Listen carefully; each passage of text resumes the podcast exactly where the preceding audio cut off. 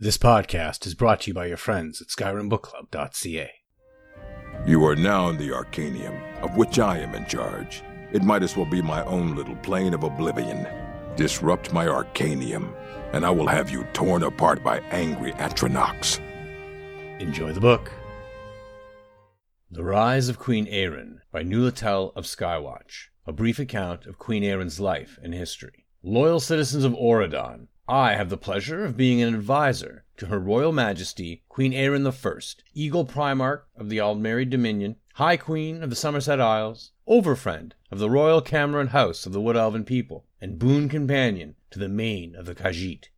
As Royal Advisor, I have penned this brief account of Queen Ayrenn's life and history. Read, that you might welcome our Queen into your hearts. Her Majesty spent her early days as many children do in the Isles. She trained in blades beside her father, she rode horses in the surf along our golden beaches, and she memorized history and sonnets beneath soft pink petals.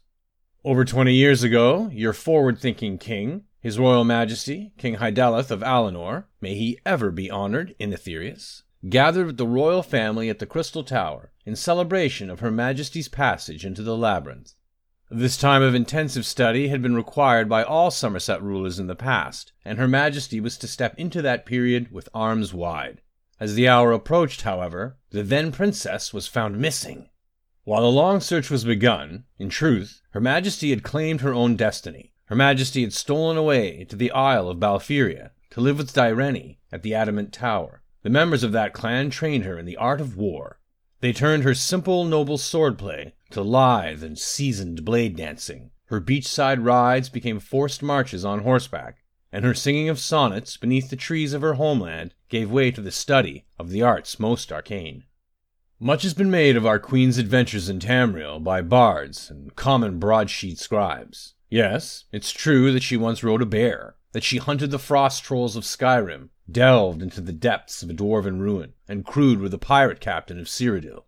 Her Majesty once flew upon an enormous kite on the winds of the Alik'r Desert and danced with the Nereids in the Elysian Hills. These adventures were not the larks of a wanton, but instead a deliberate process, the tempering of a blade.